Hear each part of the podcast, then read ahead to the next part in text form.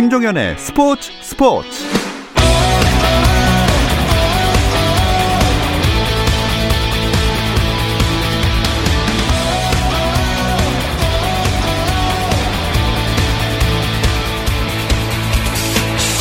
스포츠가 있는 저녁 어떠신가요? 아나운서 김종현입니다. 오늘 하루 스포츠계를 돌아보는 스포츠 타임라인으로 김종현의 스포츠 스포츠 출발합니다.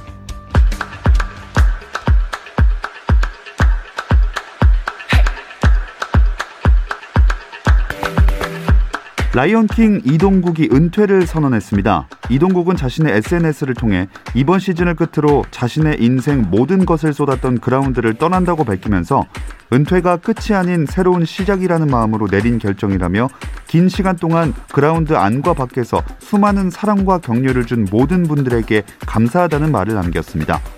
이십삼 년간 프로축구 선수로서의 활약을 마치고 제이의 인생을 선언한 이동국은 오는 이십팔 일 전주 월드컵 경기장에서 은퇴 기자회견을 갖고 K리그 최종전인 십일월 일일 선수로서 마지막 경기를 가질 예정입니다. 미국 메이저리그에서는 엘에이 다저스가 에이스 클레이턴 컷쇼의 역투를 앞세워 삼십이 년 만에 정상 탈환에 일 승만을 남겼습니다. 다저스는 템파베이 레이스와의 월드시리즈 오 차전에서 사 대 이로 승리했는데요. 선발 컷쇼는 오와 삼분의 이 이닝을 오 피안타 이 볼넷 육 탈삼진 이 실점으로 막아내며 팀을 승리로 이끌었습니다. 이로써 다저스는 시리즈 전적 삼승 이패로 앞서 나가며 삼십일 년간 이어진 우승 가뭄을 해결할 절호의 기회를 잡았습니다. 템파베이 레이스의 한국인 타자 최지만은 오늘 대타로 나왔지만 타석에 서보지도 못하고 바로 교체됐습니다. 잉글랜드 프리미어리그에서 레스터시티가 사십칠 년 만에 아스날 원정에서 승리를 거두고 사 위로 올라섰습니다. 레스터시티는 전반을 영 대 영으로 마친 후 후반 바디의 골이 터지면서 일 대 영으로 승리했는데요. 레스터시티는 승점 십이 점으로 사 위로 올라섰고 지난 천구백칠십삼 년 이후 사십칠 년 만에 아스날 원정 경기에서 승리를 거두는 기쁨도 안았습니다. 홈에서 뼈아픈 일격을 당한 아스날은 승점 구 점으로 십 위에 머물렀습니다. 미국 엘피지에이 투어 드라이브온 챔피언십에서 재미교포 데니엘 강이 최종 합계 십오 언더파로 선두의 한타 뒤진 이 위에 올라 시즌 세 번째 우승을 아깝게 놓쳤습니다. 최종 라운드에서 석타를 줄인 맥도널드가 십육 언더파로 데뷔 오 년 만에 생애 첫 우승에 간격을 누렸습니다. 한편 피지에이 투어 조조 챔피언십에서는 미국의 패트릭 켄틀레이가 최종 합계 이십삼 언더파로 우승해 통산 삼 승째를 기록했고 우리나라의 안병우는 합계 십이 언더파 공동 삼십오 위, 임성재는 합계 십일 언더파 공동 사십일 위로 대회를 마쳤습니다.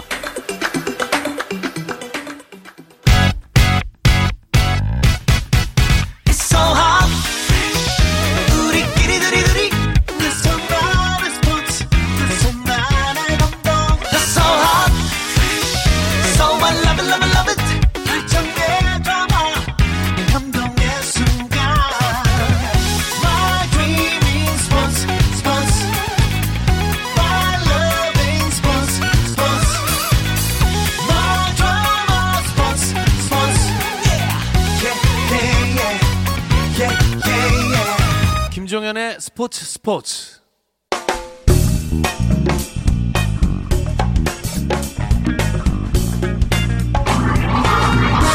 월요일 이 시간에는 저와 함께 야구 한 잔 어떠신가요? 편안하고 유쾌한 야구 이야기 야구 한 잔 시작하겠습니다. 문화일보 정세영 기자, 케이비에스 스포츠 취재부의 김도환 기자 함께합니다. 안녕하세요. 안녕하십니까.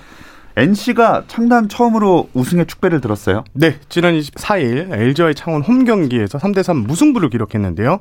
하지만 팔십일 승 오무 오십삼 패로 매직 넘버를 소멸하면서 정규리그 우승을 확정했습니다. 엔씨는 이천십일 년 창단했고요. 이천십삼 년부터 일군 무대에 뛰어들었는데 창단 구 년 만에 정규리그 우승 그리고 이천십육 년 이후 사 년 만에 한국시리즈에 직행했습니다. 네, 그 구 회 초 끝나고 확정돼서 좀 약간 애매하긴 했는데 어쨌든 우승을 차지하게 됐고요. 어, 우리 택진이 형, 김택진 구단주도 현장에서 기쁨을 함께했다면서요. 아마 엔씨 우승하고 가장 그 조명을 많이 받은 예, 구단주 예, 사람인 것 같습니다. 선수 그 사람인 것 같습니다. 네. 일단 그 김택진 구단주 같은 경우에는요, 제가 어, 취재를 좀 해보니까 이게 소통하는데 이제. 일가견이 있는 음. 것 같아요. 예를 들면 어, 지금 알려진 대로 그 양의지 선수를 영입할 때 예. 모창민 선수와 이렇게 뭐 대화를 통해서 이렇게 영입했다고 하잖아요. 어, 모창민 선수가 양의지 선수를 꼭 잡아달라고 하니까 오케이 나 잡아줄게 라고 했는데 네. 이게 알고 보니까 어, 김택진 구단주가 매월, 매년 십이월 초순부터 중순까지 엔씨 선수단 전체와 미팅을 한대요. 어. 그러니까 열 명씩 그룹별로 할 때도 있고 네다섯 명씩 이제 소규모로 미팅을 할 때도 있는데 이런 자리에서 구단 선수로서는 좀 애로사항, 건의사항 이런 것들을 좀 봤고요. 그런 것들을 대부분 다 해결해주는 통큰 음. 구단주로 알려졌습니다. 네. 참 이 김택진 구단주가 엔씨 유니폼 입고 막 야구장에 앉아있던 광고도 있었잖아요. 이천십칠 년이죠. 그 야구장에서 경기를 관람하던 관객이 옆 좌석에 앉아서 이제 그 엔씨 유니폼을 입고 게임하는 사람의 레벨을 보고 이제 놀라는 그런 네네. 장면이거든요. 그때 이제 비제이 세요라고 물으니까 김택진 구단주가 티제이라고 답변하는 예. 그 장면이 있는데 이 택진이 형 저는 굉장히 저는 딱 한 번 딱 만나봤는데 네네. 그 뭐라고 할까 좀 친근한 그러니까 그렇죠. 소위 얘기하는 동맹형? 그렇죠. 로맨틱 가이 같아요. 맞습니다. 부럽습니다. 엔씨 선수단들. 이 엔씨가 한국야구위원회 의향서를 낸 게 십 년 전이잖아요. 그렇습니다. 이천십일 년, 이천십 년이고 이천십일 년에 이제 됐고 이천십삼 년에 이제 일군 데뷔를 앞두고 어 이제 케이비오하고 이제 제가 이제 그때 기억에 하는 나는 장면이 그 김택진 구단주가 창원에서 네. 그 기자회견 같은 걸 합니다. 음. 어, 기자들을 모아놓고 우리가 이제 엔씨가 구, 아홉 번째 구단으로 이렇게 리그에 뛰어든다라는 기자회견을 하는데 아주 인상 깊었던 게 그때 스티브 잡스가 이렇게 청바지에 예. 목티를 입고 이렇게 연설을 했는데 그때 야구 점퍼 창원이라는 적힌 걸 입고 음. 나와서 대본 없이 오. 그런 식으로 이제 이걸 했거든요. 프레젠테이션을 하는데 음. 그 모습이 저 항상 그 좀 인상에 남고 예. 또 하나는 그때 했던 멘트들이 있습니다. 팬들에게 재밌는 야구 그리고 어, 즐거움을 주는 야구. 지금 현재 엔씨가 어, 막 뛰어들어서 좋은 성적은 나지는 않겠지만 좋은 야구, 멋있는 야구를 하겠다고 했는데 지금 엔씨가 이천십삼 년 그리고 이천십팔 년을 빼고 모두 가을 야구에 올랐거든요. 예. 그 약속을 지켰고 본인은 이십사 일 우승 행가리까지 아, 받는 아. 이런 예, 재밌는 예, 이런 상황이 됐습니다. 저는 반대로 그 롯데자이언츠의 당시 장병수 저 사장님 네. 그 뭐라고 반대하셨는지 네. 아시죠? 예. 네. 천만 관중 되기 전에는 우리나라 이 팔 개 여덟 개 구단에서 아홉 개 구단, 십 구단 늘리면 절대 안 된다라고 음, 해서 네. 엔씨의 진입을 이 반대하셨거든요. 예. 리그의 질을 떨어뜨린다는 예. 말도 하셨습니다. 아니, 그러니까 저는 뭐 장병수 사장님의 의견도 저는 충분히 뭐 존중을 할 수는 있지만 지금 이제 돌이켜 보면 롯데자이언츠에 대한 투자를 당시에 오히려 뭐 좀 더 하고 음. 나서 그런 말씀을 하셨으면 더 좋지 않았을까. 뭐 성적이 전부는 아니지만 롯데와 엔씨의 대비적인 그런 대조적인 성적을 봤을 때는 롯데자이언츠도 좀 많이 분발을 했으면 그럼 좋겠습니다. 가만히 있던 롯데 깜짝 놀라겠습니다. 예. 어제 롯데 좀 많이 놀랐을 것 같습니다. 어쨌든 엔씨 선수들이 우승 확정 짓고 나서 김경문 감독 이야기를 많이 했다면서요? 실제로 김경문 감독이 엔씨에서 남긴 업적이 대단합니다. 이천십삼 년에는 이제 부진했지만 이천십삼 년부터 이천십칠 년까지 이제 강팀으로 가을 야구를 매년 이끌면서 역시 김경문 명장이라는 소리를 들었고요. 이때 성장한 선수들이 꽤 많습니다. 나성범 선수 같은 경우에는 투수였는데 보직을 외야수로 옮기면서 네. 나성범 선수는 뭐 대박이 터졌고요. 그다음에 권희동, 김성욱 선수 이런 선수들이 이제 엔씨를 대표하는 선수 자리를 잡았는데 특히 어제 나성범 선수가 그 우승을 확정하고 난 이, 이후에 어, 김경문 감독이 생각이 많이 난다라고 음. 어, 특별한 분이시다 이렇게 하는 모습이 인터뷰를 통해서 알려졌습니다. 저도 네. 그 이천십이 년 캠프 때로 제가 기억을 하는데요. 김경문 감독이 밤에 이제 기자들하고 한잔 네. 하면서 저한테 김 기자 이리 와봐 이러더라고요. 제가 깜짝 놀랐어요. 근데 네. 그때 제목을 제이의 추신수라고 한번 좀 써달라는 거예요. 오. 그게 바로 나성범 선수였어요. 아하. 그러니까 그때부터 이미 김경문 감독은 나성범 선수가 추신수 선수의 뒤를 이을 수 있는 그런 왼손 강타자가 될 것을 이미 알고 이 선수를 또 그렇게 기자한테 부탁까지 하면서 좀 키우고 싶은 마음이 있었던 걸로 저는 벌써 한 칠, 팔 년 됐지만 생생하게 기억이 음. 나는 그런 장면입니다. 대신 또 이제 김용현 감독이 또 선수들 제안도 많이 들었어요. 그러니까 중요한 경기를 앞두고 막 인터뷰로 좀 들뜬 모습, 어. 기자들이 좀 많이 몰려 있는 모습을 네. 보면 어, 그 김용현 감독이 네. 이렇게 표정 관리가 좀 안 되시는 감독인데 맞아요. 그런 식으로 선수들을 이렇게 또 잡고 풀고 하는 능, 능력도 있었습니다. 저 박민호 선수도 기억이 나는 게 박민호 선수가 더그아웃 앞에서 인터뷰하자 그랬더니 저한테 저희 통로로 가시죠 이러는 거예요. 왜 그러냐 그랬더니 감독님 앞에서 인터뷰하면은 또 너 어디 가서 또 이거 하고 어, 말로 네, 뭐 하고 네. 다니냐고 네, 감독님이 그랬던 적도 음, 있어요. 맞습니다. 박민우 선수가 지금 정말 이제 정상급 타자가 됐지만 한 사, 오 년 전으로 기억하는데 그만큼 선수들한테는 또 카리스마가 있었던 무서운 감독이긴 네, 정말 했죠. 무서워하죠 네. 선수들이. 네. 엔씨가 우승하고 나니까 이 과거에 있었던 에피소드들까지 마구 발굴이 되는 것 같습니다.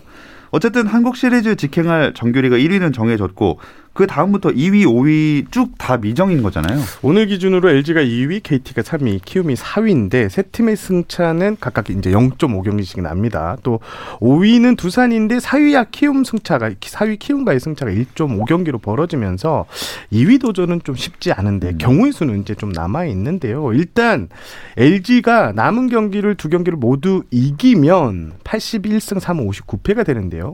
이렇게 되면 이제 우승을 하게 되고요. 음. 그런데 또 케이티 같은 경우에는 이제 남은 경과, 결과에 상관없이 또 지금 네 경기가 남아있는데 요 경기를 이긴다면 또 이 위까지 도전해볼 수 있는 이런 상황입니다. 음.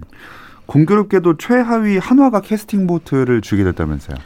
네, 한화 이글스가 지금 케이티하고 두 경기, 엘지 트윈스하고 한 경기, 두산 베어스하고 한 경기.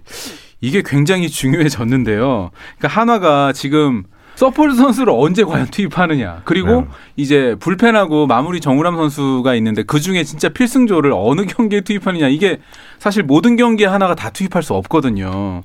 특히 이제 모레 수요일 날 이제 한화와 엘지 경기, 제가 그 경기를 이번 주에 최고 빅매치 경기로 보는데 만약에 엘지는 그 한화전에서 지게 되면 그냥 미끄러지기 때문에 네. 엘지가 지금 칠, 여덟 명 투수를 다 쏟아부을 예정입니다. 그러니까 예. 선발 임창규 나오고 그 이후에 뭐 정우영, 송은범 그리고 이민호라든가 뭐 이 네. 남호 선수 뭐 전부 다 지금 쏟아붓는다고 하는데 수요일 날 한화와 엘지기 전에 이제 내일 선발 예고를 누가 할지도 굉장히 궁금해지고 그만큼 한화 이글스가 최원호 감독 대행이 어떻게 투수를 투입하는지 그게 지금 초미의 관심사가 됐습니다.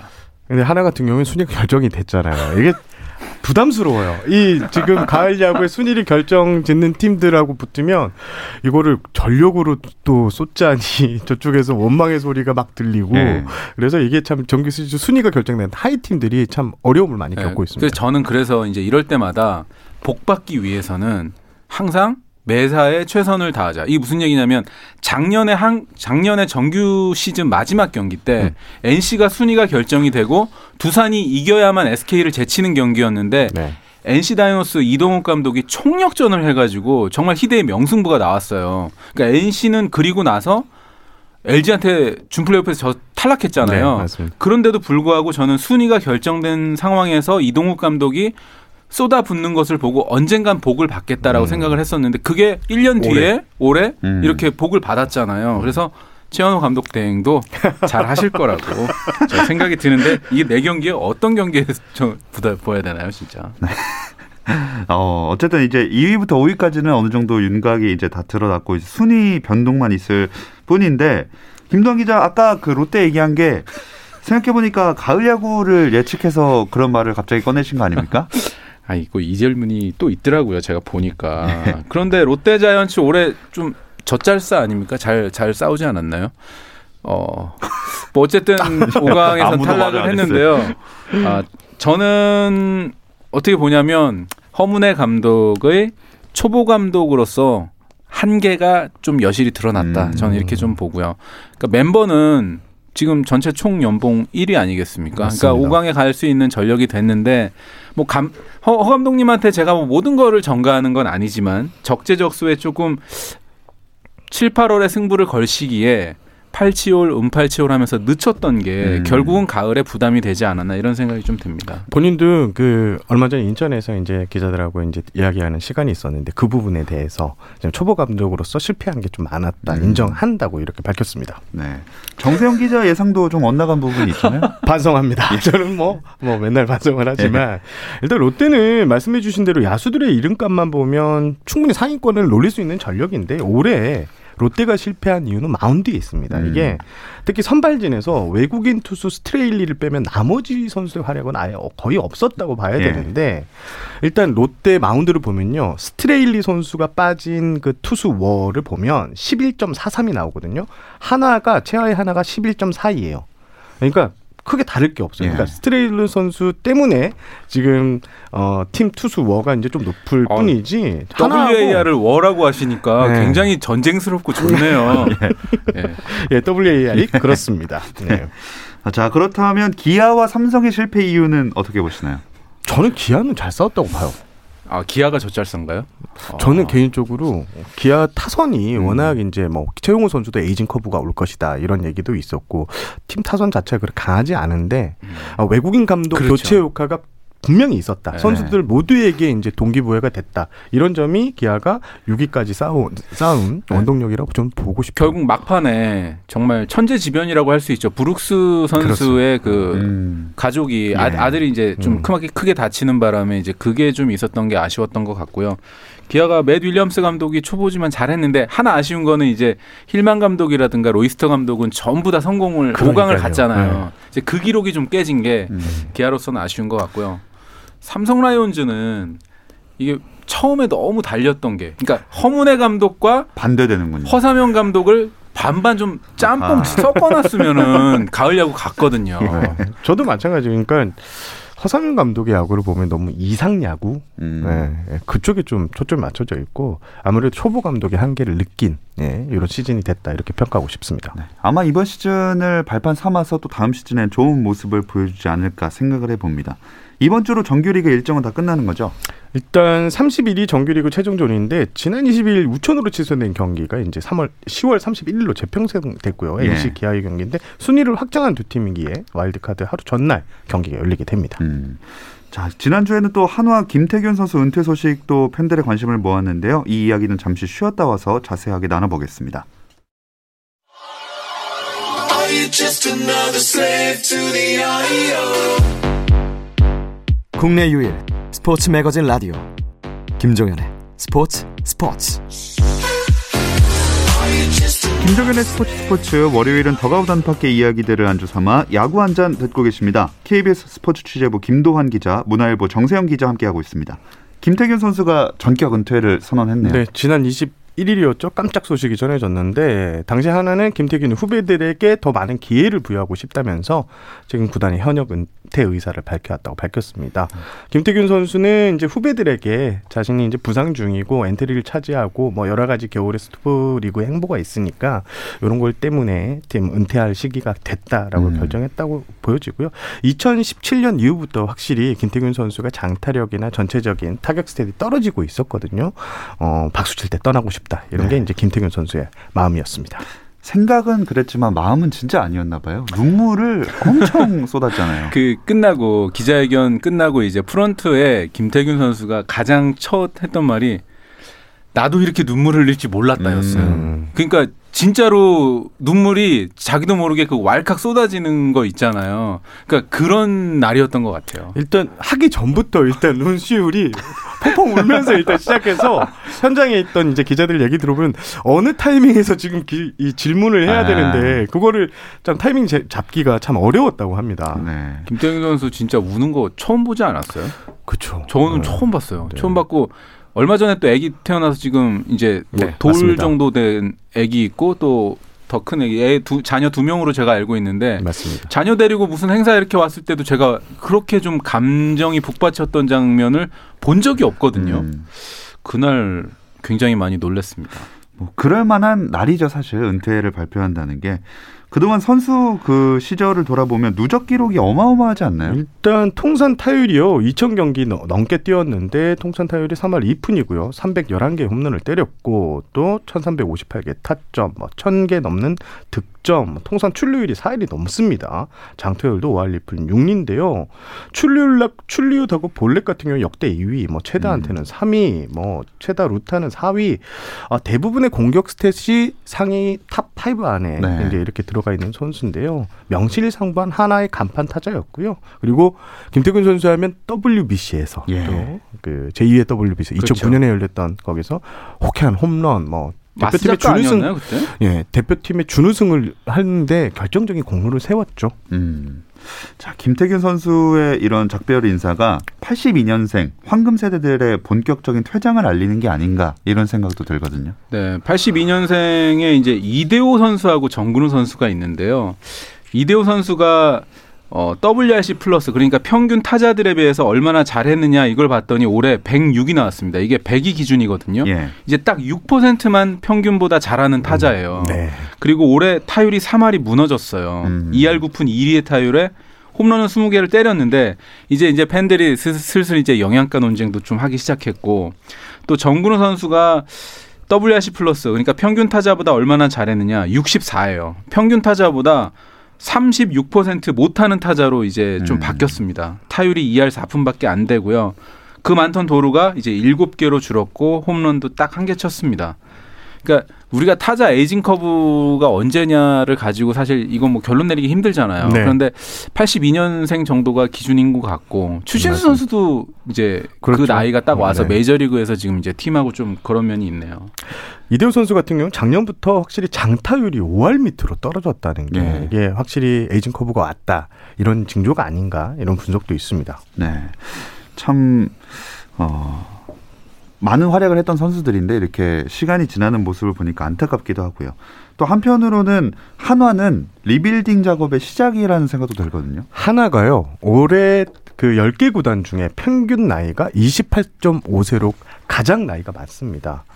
그러니까 생각보다 팀이 이제 감독이 교체가 되면서 사태가 되면서 젊은 선수들이 많이 투입되는 것 같은데 네. 결과적으로 라인업을 보시면 중심에 지켜야 될 선수들 다 나이가 좀 있는 상황이고요.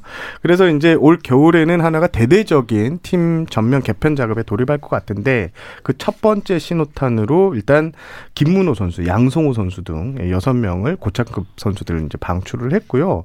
앞으로도 올 겨울에 고창급 선수들이 대거 이탈할 가능성이 음. 상당히 높아 보이고요. 어, 하나 팬들은 한동안 이제 야수 암흑 길을 거쳐야 한다는 각오를 하고 예. 있는 것 같더라고요. 예. 참 포스트 김태균도 찾을 수 있을까요?